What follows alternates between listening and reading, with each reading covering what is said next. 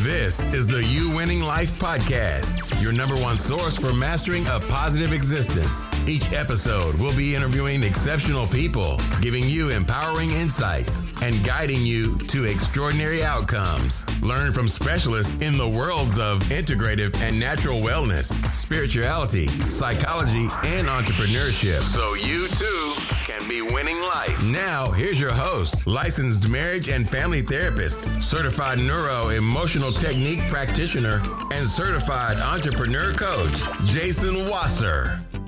So today's guest is Heather Wickman. She is the founder of Untethered, and she can be found at be untethered dot co. She is a executive coach with a P H D in executive leadership. She combines both executive leadership to help business professionals, executives, professionals from all backgrounds uh, go past all their limitations, their blocks, their burnout, and combines that with equine therapy, working with horses, as well as with plant medicine. So this is going to be a pretty wild conversation. It takes all of the stuff that I am so glad that this podcast exists: psychology, mindset, integrative and alternative medicine, spirituality, and leadership. And you're going to hear a really incredible conversation over the next hour. All right, everybody, welcome back. So this is going to be a super wild show. We are going to go to a deep dive on two topics that don't seem off the top of your head uh, connected in any way, shape, or form, but it is now halfway through twenty twenty-two. And not only is our ability to become a better person, how to guide, how to grow, how to look inside ourselves, how to look inside of others to help them grow and lead, but we don't know all of the tools outside of maybe academics and coaching and therapy and uh, John Maxwell books and all those other cool stuff that's out there. So we're actually going to talk a little bit about plant medicine combined with leadership. And I'm really excited for today's guests. So first of all, welcome. And, you know, I just want to, you know, start off with, like, how the heck did all this start showing up in your world? And how did you put those two things together? Yeah. Yeah. Well, it's lovely to be here and I'm excited for the conversation. Um, this, uh, so that's a great question. And um, I think exactly as you just phrased, like, these are two things that we don't see together, and or we haven't seen together very often. And my life mirrors that. I grew up in a very traditional path, like small town Minnesota girl, um, with that kind of Minnesota nice mentality and personality. And I knew what success looked like. It looked like getting a job, climbing the corporate ladder, and I did all that stuff. Mm. And, you know, got the job, got the educations, and kept on climbing and climbing and climbing until I got to a point where I was like, I am so Uh, depressed, anxious, unhappy, unfulfilled, all of the words I would say. We've got a massive problem on our hands. And I thought I would fix that by taking one more job. Like, okay, this next job is going to fix it. And then I'm going to feel better. Everything's going to be right. Right. So I did that. Just wait, just wait. Just wait. It's going to be perfect. So I took that next job, and that was like my corporate crack, kind of what I call my corporate crack. And that is kind of the beginning point of when these two things came together. So I did all of my academic and career up to that point in leadership development, culture initiatives, all this kind of stuff. Had my P H D in organizational systems, leading transformational change. And like I said, I got to this point in my career where I just cracked. I couldn't do it anymore. Got offered this dream job that I thought I should have, like the thing that I'd been working for for fifteen years of my adult career. And I just couldn't take it. So I ended up resigning and worked with a coach at that point. And she was, she's, she was a very intuitive kind of spiritual coach, executive coach combo. And at one point she said, "Oh my God, you're my ayahuasca girl." And I said, I grew up in Minnesota. I didn't right. experiment much with drugs growing up. And I was like, what the hell is ayahuasca? I didn't have a clue. And so did a bunch of research, and I was like, all right, I guess I'm your ayahuasca girl. So I dove in headfirst um, into what now is like a seven-year journey with plant medicines, and have found this really beautiful intersection of evolving our leadership and the way in which um, sacred plant medicines, when used correctly with ritual, with intent, with sacredness in your heart can be incredible guides to helping us evolve. And so that's a little bit of a teaser in terms of how I came to find these two things together. Incredible. It's so as I'm sitting here and, you know, I know that I'm seeing this pop up more and more and more in my mm-hmm. circles, which is amazing. And in fact, like I, I, I have someone I've worked with, and they were working with a colleague of mine at the same time for a while, or they you know started there and then kind of came over to me for some of my more, uh, for the neuroemotional technique modality. And then like session two or three, and like, oh, and by the way, I'm doing plant medicine. I'm like, oh, cool. What are you doing? Is it ayahuasca? Is it right? Is it, whatever, yeah. whatever version that they've, or, you know, they were deciding that they want to start experimenting or, you know, journeying with. Mm-hmm. Um, sometimes it's the same, I guess. Yeah. And they went back to the other practitioner and said like, oh, like, you know, Jason, Jason knows a little bit about this. And, and the other part was like, wait, what? Like he, like, and there, you know, there's such a therapeutic, like there's people who are in the know and people who are like, uh, yeah, like, how is that allowed? How is that okay? Yeah. How is that yeah. legal? And is this really going to work? They're mm-hmm. hearing about it, but it's like, it's still out there. It's yeah. still right. And, and, and I'm so glad that I'm starting to become on the inside. One, seeing ridiculous Mm. amazing changes very quickly yeah. in some clients. Mm-hmm. Two, clients realizing that while they're doing this journey, um, they're realizing where they might have put a lot of hopes on an external factor. Right. As a right, and that leads them yeah. to say, oh, I even thought this was going to fix it for me. But what yeah. I learned was yeah. this taught me that I really do need to go inside, and it is an yeah. internal thing. The, the answer isn't out of me. Yeah. So it really, I'm seeing so much beauty. And we're only, you know, we're going to scratch the surface in today's conversation. Um, and I'm sure we can do a very, very, very, very, very deep dive. But let's just start like, so I don't even know where I want to start, but I guess let's just stay on this topic and then we can reverse engineer it into the leadership side. So let's just talk a little bit about what plant medicine is in general, and maybe you can kind of give the listeners kind of just a topical of like what's going on in the world now and why it's actually finally popping up and how it's being accessed and used, such as with yourself and your yeah, team. Absolutely. So um, I will say that in I, so I wrote a book called The Evolved Executive. There's a whole chapter on the history and all of this of how psychedelics came back into the thing. So I won't go into that depth, but what I will say is that, um, you know, it got kind of a bad rap in the sixties when it became illegal because it, yeah. Yeah. We'll that, just say it had a lot of baggage. Documentaries yep. on that. And you can look up the research of yeah. Timothy Leary and Ram Dass. Exactly. Thank whole, you. Thank you. Yeah, yes. Yeah. But it's surging again because of these experiences that people are having that have pretty substantial and quick shifts in terms of the things that they're wanting to change in their lives. So it's like a lot of the assisted therapies in the plant medicine space are showing wildly remarkable um, statistical improvements, even over all of the pharmaceutical medicines that we can pre- prescribe. So I think there's a huge promising area there. But I would say also on um, the areas that I tend to work with our clients on is more in the creative leadership side. So how do you use these sacred plant medicines, not only to look at yourself, take a deep dive inside, but also to use them as a catalyst for clarity of your purpose, as a catalyst for new creative insights and ideas in terms of your business or your life.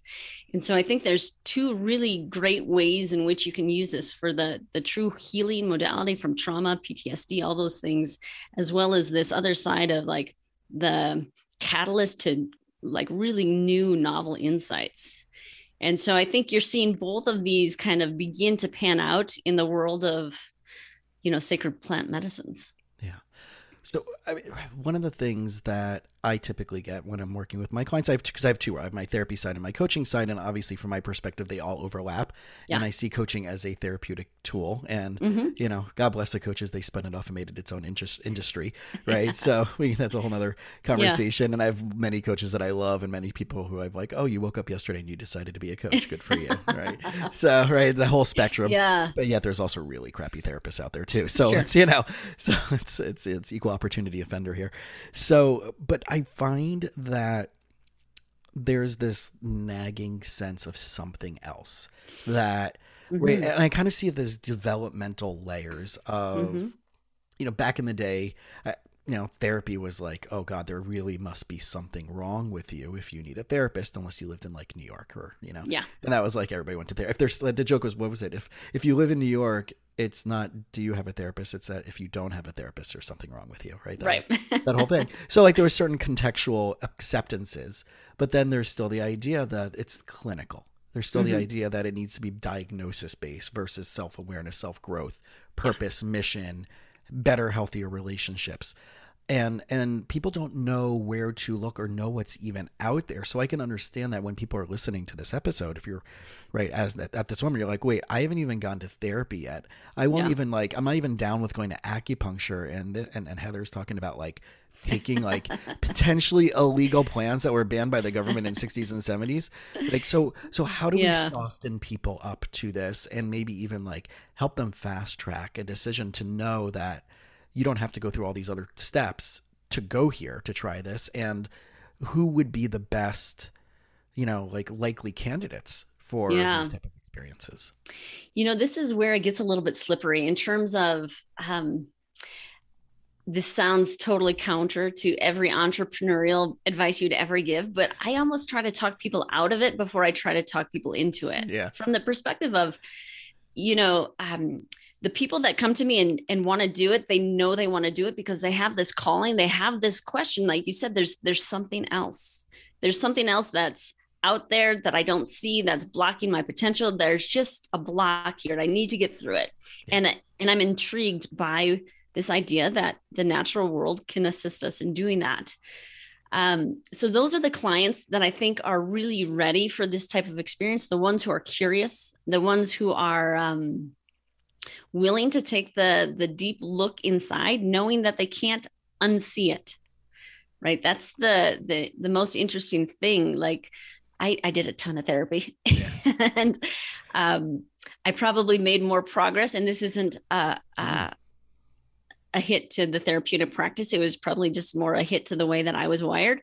I made more practice in kind of the plant medicine side because it's, sure. it, it kind of forces you to see what you don't want to see. Yeah. Well, and you got to be this. ready for that. Yes. Right. There. So, so what, what you're describing, and I've shared this in other episodes, especially when I had uh, some of the N E T people like uh, Doctor Dan Monti, who's the chair of the Integrative Medicine Department at Jefferson mm. in Philly. He's an N E T practitioner. He's leading all the research. Uh, Doctor Andrew Newberg, who was at Penn Medical. He's one of the top uh, neuro, he's a neurologist, but he's one of the top neurological imaging specialists. Um, and he's like, I guess we would call him the pioneer of neurotheology. What oh, happens wow. to your brain during spiritual mm-hmm. and religious experiences? Oh. Really cool people, right? Like, and, and when we're talking yeah. about like heavy hitters in the academic mm-hmm. world, right? So, I mean, just say Penn University, right? That alone yeah. should be good enough. Um, they're also super cool, awesome mentors of mine.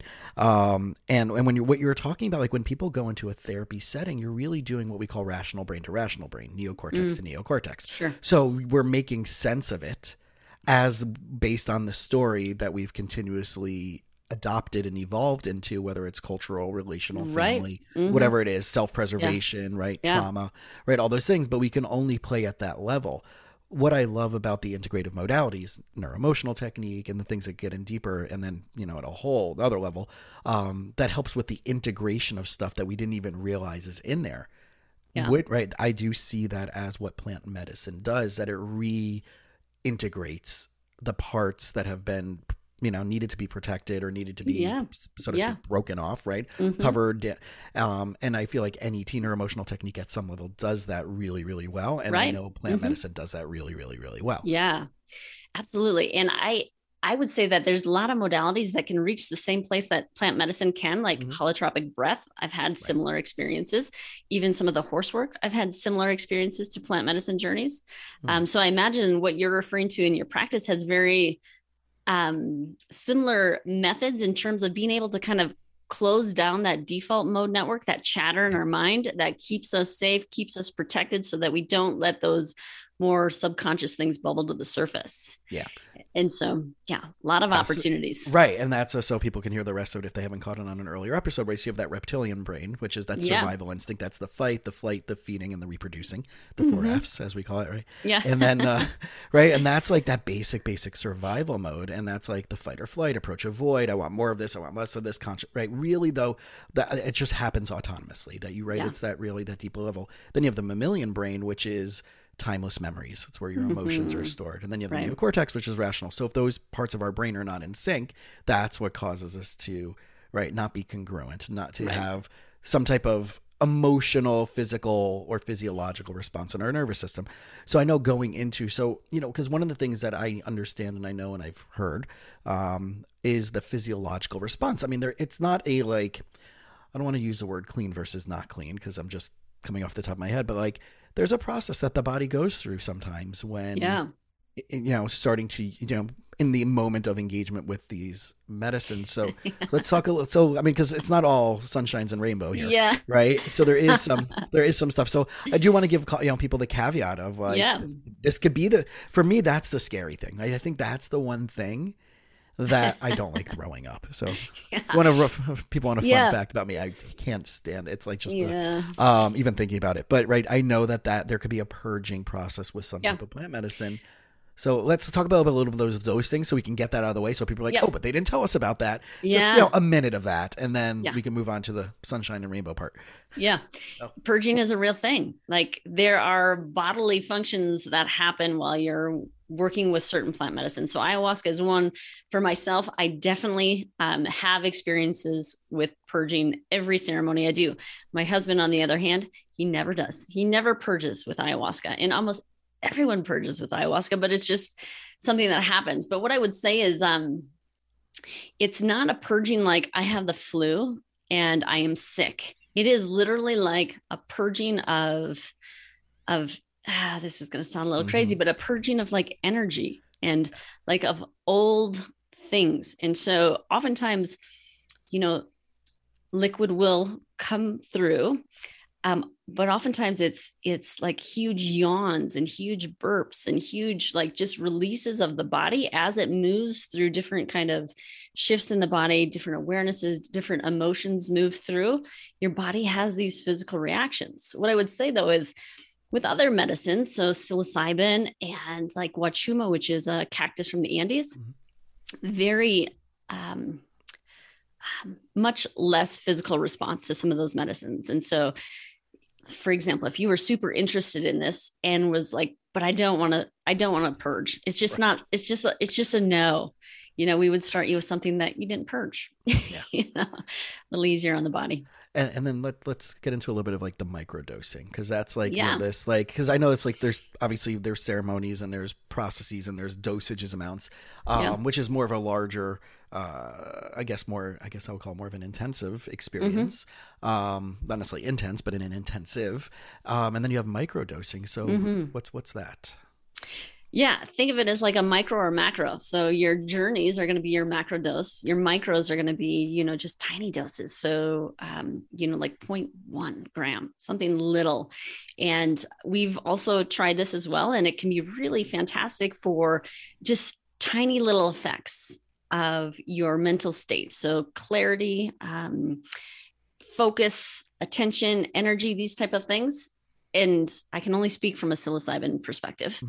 but it's giving your body just this, this tiny little dose. You don't even feel it from any kind of a journey perspective um, during your day-to-day, but it does enhance certain parts of your psyche and uh, emotional system.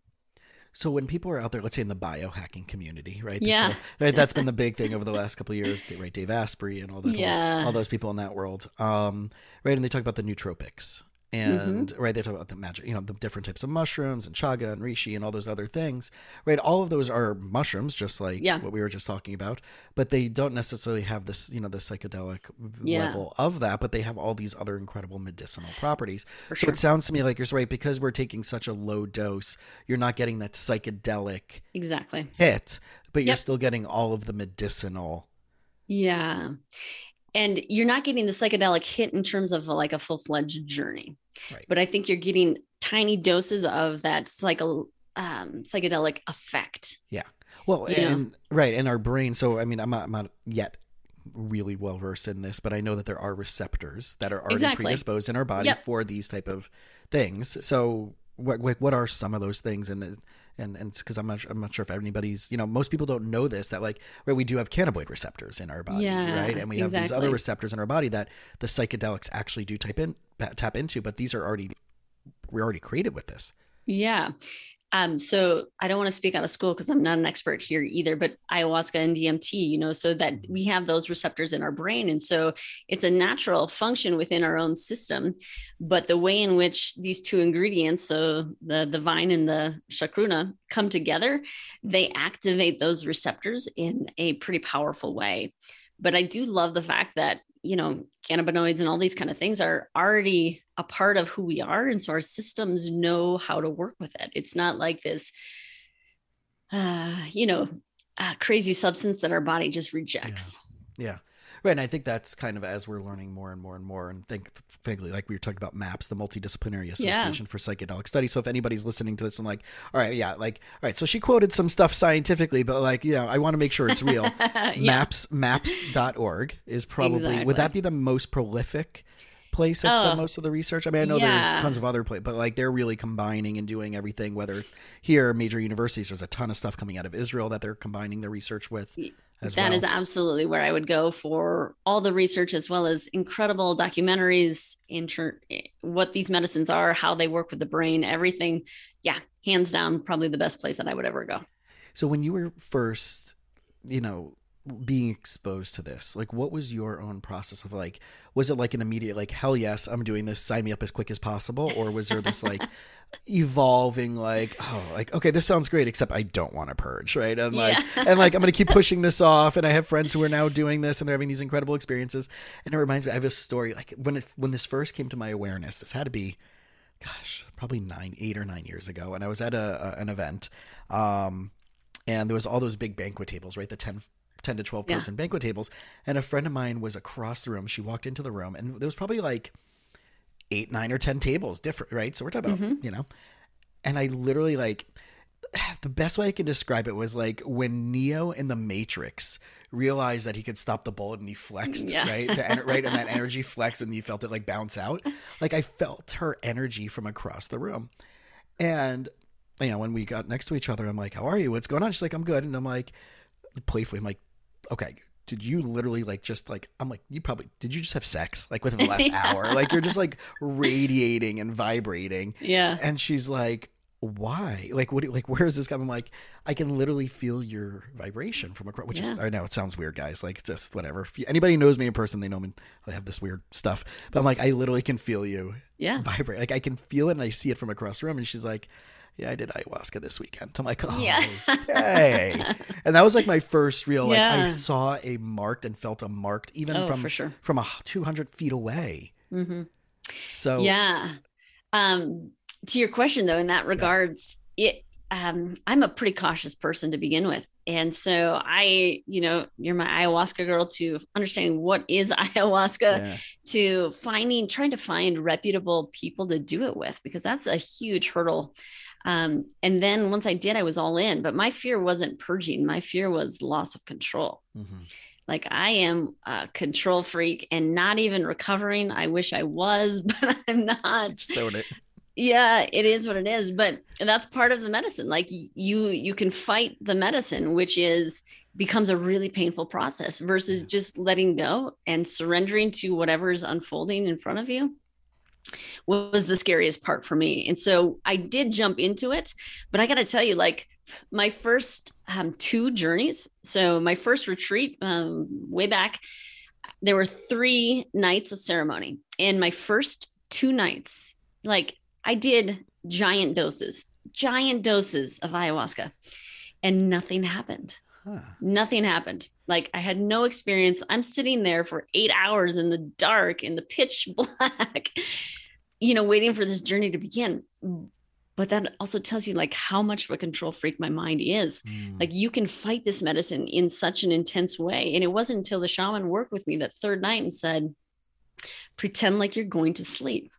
So for everyone else, they're like, sit up, don't go to sleep, be with this process. And for me, he was like, you need to lay down, pretend like you're going to sleep, to like allow my mind to ease into this, what felt like a really scary place to let go of. And that was my gateway or my portal into the medicine. And so, so it's interesting because right, that even that physiological positioning, right? And and I know this from, from the work that I've been doing with N E T is that sometimes we'll, um, have people get into different types of poses, right? And they could be even a yoga pose, like I had with yeah. the client, right? Mm-hmm. It was, it was, they were having difficulty getting into a deeper uh, pose in yoga. So I actually had them do that in the session and then do the muscle testing through that. And all of this stuff that opened up yeah. was about this person's father and the trauma. Uh. And right. It was, so it was showing up that they couldn't, right. Yeah. get into it, and go figure it was like the next, I think the next move after that in their uh, sequence was the child's pose. It wasn't oh. the child, but it was yeah. like one of the next two moves in the, and mm-hmm. go figure out child's pose and their father. So I, right. that's metaphors right there, ready to pop.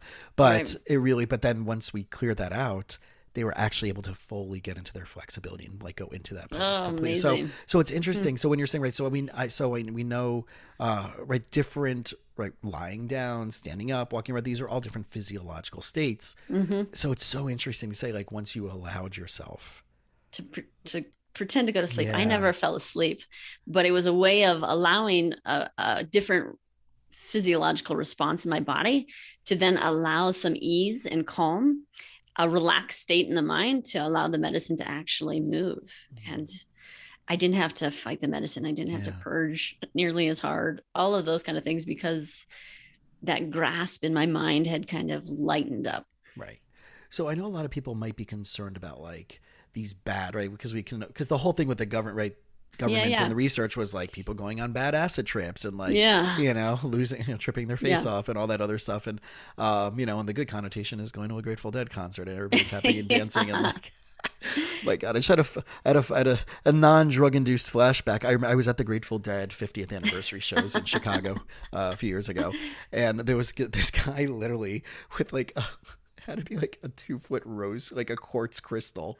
Yeah. And he was like, well, the dead, well, the, right, it was de- the dead with, with Trey Anastasio from yeah. Fish, wasn't the dead with Jerry, but he was literally holding up this like quartz, trying to like absorb it, like, absorb the music into the quartz and dancing around with it. I'm like, that was the most hippie thing I've ever seen in my life. So yeah, to each their own, right? Right. It was great. So I'm like, oh. he's going to take it home and he's going to release it into his living room. So, yeah. um, So I'm wondering like where, like, you know, the, the misnomers, the stuff that's been around in public, yeah. right? Like all of the, uh, mm-hmm. you know, don't do this because you'll lose your mind. You're going to end up in a mental yeah. health institution and stuff like that. So, so what are some of the things that you commonly debunk yeah. with, with, with people?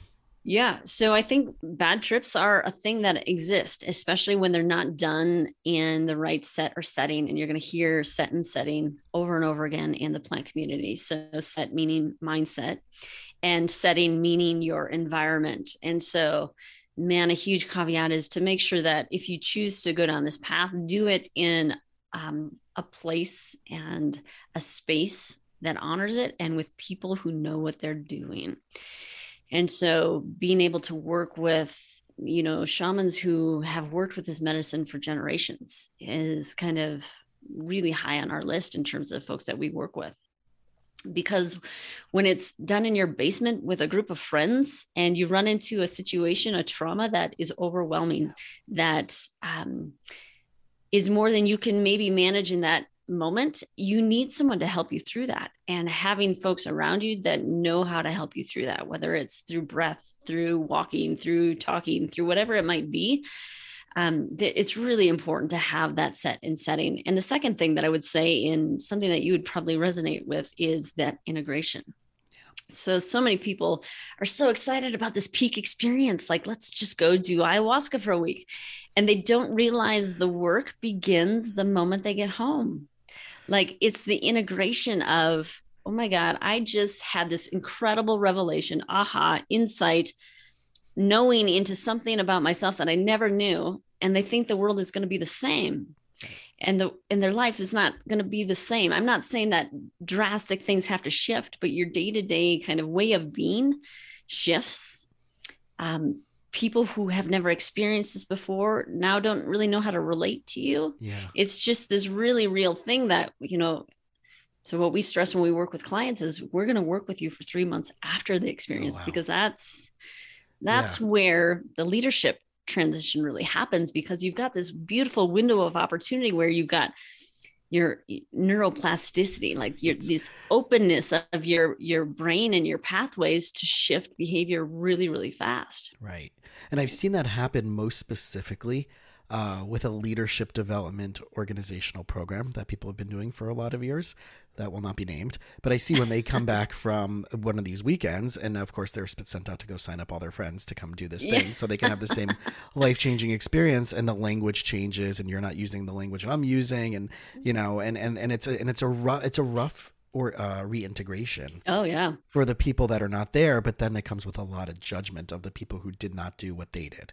Yeah. And it's that, right. And this sounds very much the opposite of that, is that like these people who you're going back to didn't have this, and mm-hmm. you were one of those people who didn't have this. Yeah. And you have to still look at that without the judgment, without the discern, you know, be discerning yeah. enough to know that, like, you know, because of course people, like, you know, anybody who's done ayahuasca, that's like that old joke of like, you know, a vegan and a CrossFitter walked into a bar and everybody knew because they told them.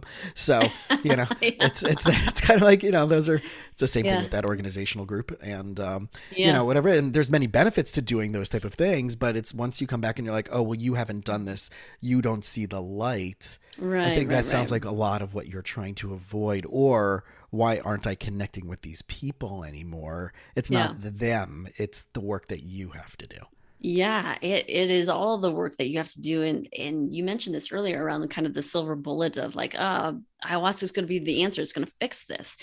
Now, like ayahuasca maybe shows you something. It provides the catalyst for something that you then have to work and do the work, the inner work to then shift. Mm. And so it's kind of like this fifty-fifty thing where you get some incredible insights and awareness and ahas, and but you have to actually go and do the work then afterwards to integrate that into your being and into your life. And it's a, it's a vulnerable, sacred time yeah. that we try to hold space for um, really intimately.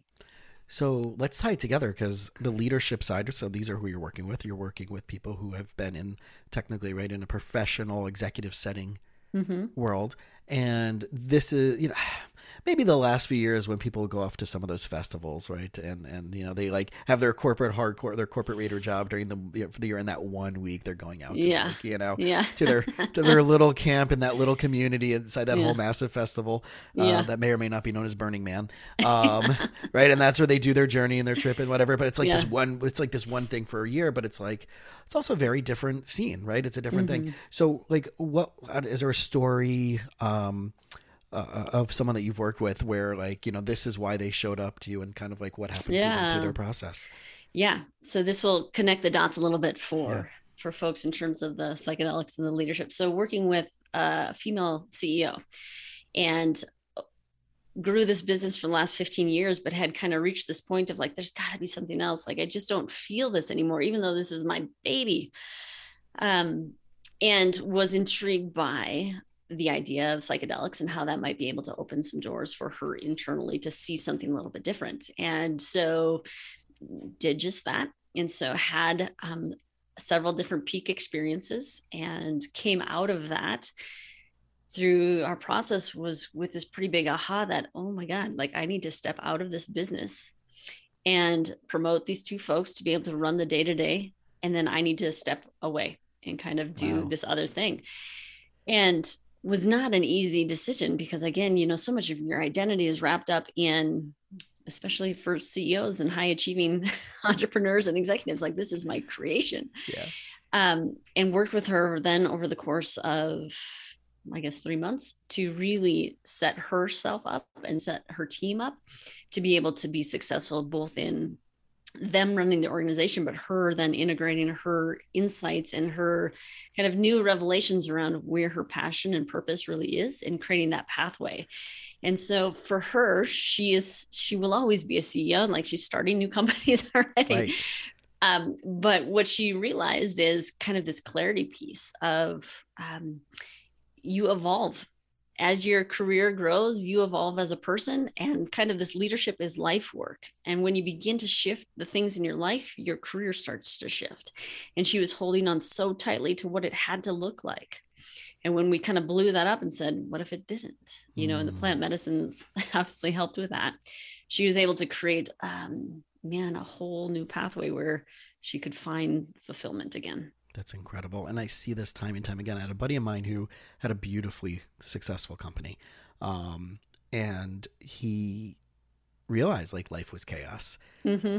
And decided that his goal by the time of that end of the year was to fire himself as C E O. Yeah, I love right? that. Because he was the founder, the president, the yeah. C E O, right? And he had a team, yeah. but he realized that like in order for it to become this like really truly sellable, um, yeah. it was, I mean, it was sellable at some point, right? At, at obviously at that point that it was, but to make it like sellable without him.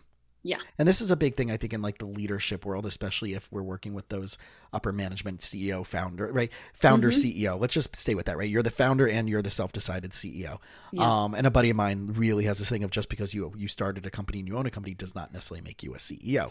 For sure. Right. And, and that's a whole different conversation. But we only get the business to the extent of the work that we've done mm-hmm. on ourselves. Yeah. On our Amen. management, on our leadership, on our yeah. ability to leverage, on our so every client I work with, whether it's through therapy and it's stuff that's going on in their personal home life, mm-hmm. um, or when I'm working with my more entrepreneurial clients, it's always tell, show me your org chart. Mm. They're like, oh, I don't have one. I'm like, but you have a team. Yeah, well, I know who does what. I'm like, yeah, yeah, yeah, but that's not an org chart. Like, who does what? What's their job description? And then what are you doing that belongs to them? And what are they doing that belongs? Right. In other words, yeah. like, let's clean this up because a lot of that's, well, this is my baby. It's the Colonel's secret recipe. Mm-hmm. I can't share the, the mm-hmm. Coca-Cola recipe because someone's going to yeah. steal it and make Pepsi. Okay, mm-hmm. right. But, you know, but I think that's one of the things that a lot of, because they didn't want to work for someone else. They didn't want to, yeah. right? Yeah. So, so how much have you seen that where, you know, obviously going back psychedelics and the original research mm-hmm. of Leary mm-hmm. and, and Ram mm-hmm. Dass, and even though he wasn't, he was uh, Albert. No, what was his? Uh, I don't I even know. Yeah, I think it was Albert, uh, something Albert. Um, yeah. But right, so um, right, that was all. There was a lot of Buddhist and Hindu yeah. tie-in yeah. to the research, and it was literally all about ego and control and letting all that crap go. This is yeah, this is one of the greatest gifts of plant medicine. Tied to leadership because, um, man, I feel like the leaders that are most, most successful are the ones that can drop the ego and kind of find a way to work through this shared community kind of thing. And man, ego dissolution is a real thing with plant medicine. And yeah. it's probably one of the most, um, I say painful, not physically painful, but like just the painful to like let go of all of these things that we think we are. And see that we maybe are not that and yeah. what happens if we let that go. And while it can be a super struggle, on the other side of that is, oh my God, such freedom and such fulfillment for high achieving executives and entrepreneurs that have been so tied to this ego drive. Yeah. When you can let go of even some of that, man, a whole new world opens up. And I think that's it, right? It's it's we've created our own system of jail in our own mindset, sure. right? Whether it's the stuff, again, that like from our society educational yeah. systems, from all these things. And, and it's interesting. I'm, I, I graduated high school with a one point eight G P A. Nice. And I ended up working. I know, right? I worked really hard for that. and um, really, like I intentionally worked hard for that. Yeah. So, um, but that was a lot of chaos in my life at that yeah. time. And it, it's funny. I remember listening to a podcast interview. I think it was Ed Mylett um, and Jesse Itzler. So Jesse Itzler, mm. Sarah Blakely's uh, okay. husband from Spanx, right? But he's also his own self-made entrepreneur. And Ed Mylett is also an incredible entrepreneur in the finance space. And they were both talking about how they have like a one of them had like a one point eight and one of them had like a one point six G P A. And I'm like, okay, so I mean, I'm okay. I'm doing okay. I'm not doing what these guys are doing, right? Yeah. Jesse now is an owner of the Hawks, and uh, yeah. Z- is, uh, was a Zico coconut water he owned for a while, and Ed Mylett's worth, God knows how much he's worth, uh, in his house right on the beach in California. Um, and I'm like, all right, well, I'm clearly not tapping into enough of what I could be tapping into if these guys had the same G P A as me, and yeah. like, so right, so it's not. So I want people here, like, it's not about what we did in school. Mm-hmm. Um, Gary V. just, I just saw this from Gary Vaynerchuk the other day. He's like, I will never stop riding that going to the most elite school with the most elite grades will get you the most elite oh, yeah. happiness. Yeah. And until someone comes out with a data science proven that mm-hmm. if you go to Harvard, Yale, Princeton, yeah, Caltech, yeah, yeah. all of those things, and you get the right job and the right income, that you will be the happiest person alive. Yeah. Until someone, so how does that play in? I mean, yeah. it's so apropos to yeah. everything we're talking about. And I literally... Yeah. Last night before I went to bed, I saw that Gary Vee clip come up. So it's yeah. perfect timing. It's beautiful. And I'll, I'll, I'll be a little bit vulnerable here or nice. a lot of it. And um, this played out for, for us, my husband and I. So we had a beautiful home in Denver, right off of Cheeseman Park. Uh, yeah, beautiful home. Yeah. And had all the things, all the trappings that go along with like climbing the corporate ladder and buying a bunch of stuff and getting a bunch of stuff and all this kind of stuff and accumulations and status and I'm needed and I'm valued and all this kind of stuff. And the medicine journey definitely shook that up for us in terms of when you really look at how, how heavy that is, like energetically, like it's just, you're carrying so much weight with all of these things. So when I, when we did the corporate crack, so resigned from my corporate gig, my husband was like, well, screw that. I'm resigned from my corporate gig. So both resigned. We all sold our, yeah, yeah, sold our house and sold everything in the house. Wow. They bought everything in the house, silverware, towels, sheets, everything in the house. And then moved into an R V for a year. Oh my gosh. Yeah. So talk about stripping away everything. And the, my gosh, we say life is medicine now because the amount of,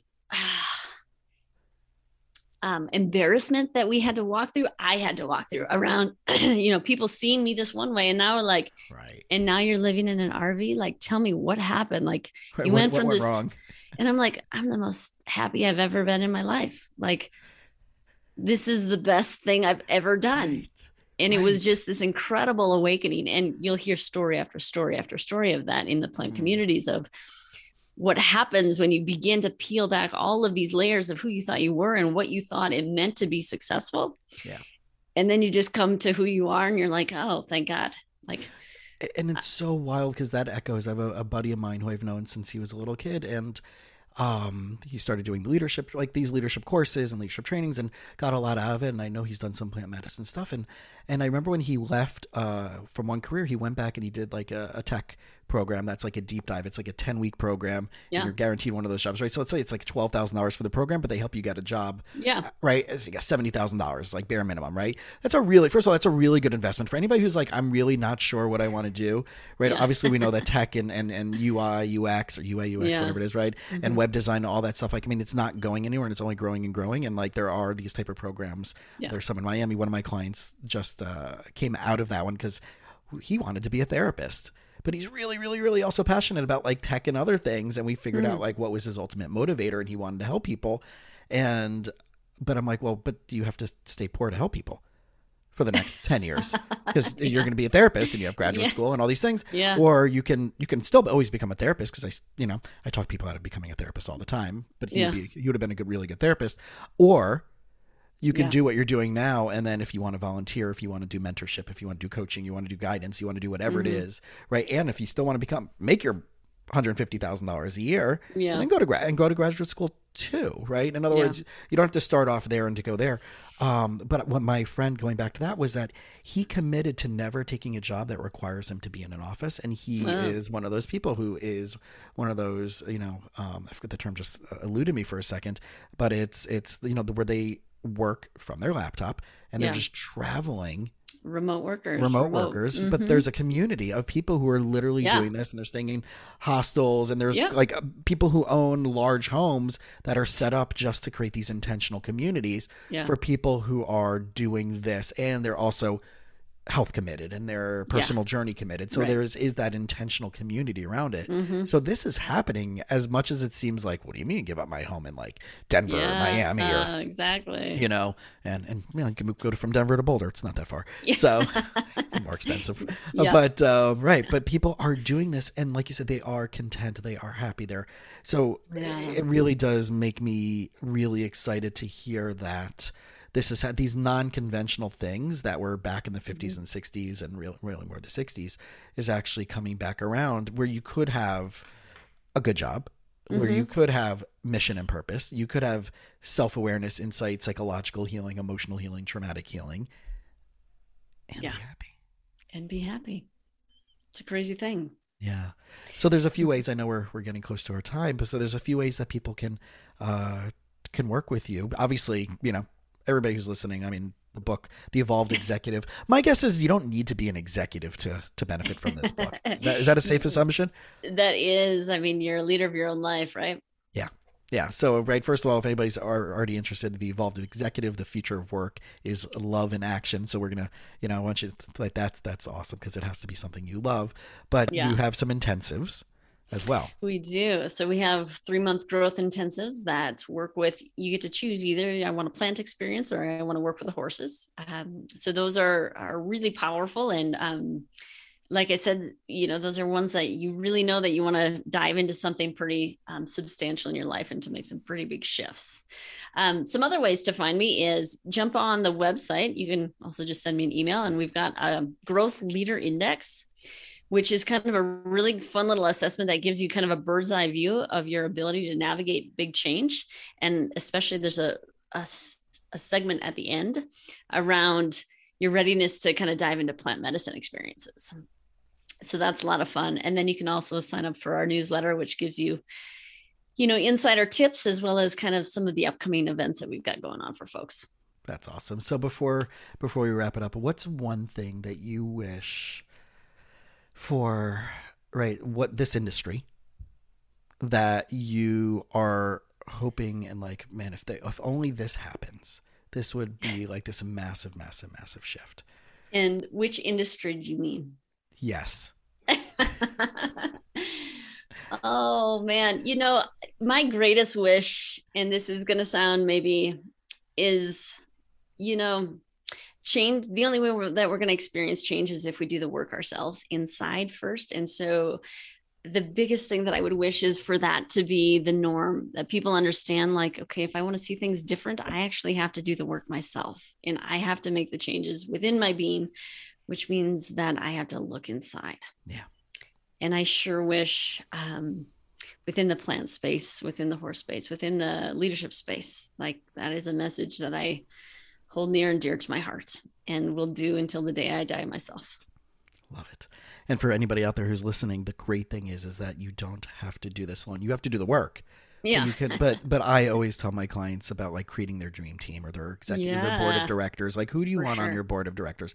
You don't have to know them in yeah. person, right? They could be someone you've been listening to on YouTube and their podcast, and you can yeah. gather their wisdom, and you can kind of like, and I did this with one of my clients a few months ago because I know which uh, with thought leaders he's really into. And I'm like, okay, so if we like, so right, we have your, let's yeah. assemble your board of directors, right? I love it. Board of directors. It's right. Uh, these people. And I'm like, okay, so what would each one of them say to you right now? And it was so spot on to their personalities and their data. Yeah. And he's like, oh, geez, I'm such an idiot. Like, really, like I already know all this stuff. And like, yeah, man, now I have to yeah. pay you to like, just call my board of directors that I already had with me. I'm like, yes, sir. Yes. You had to pay me for that.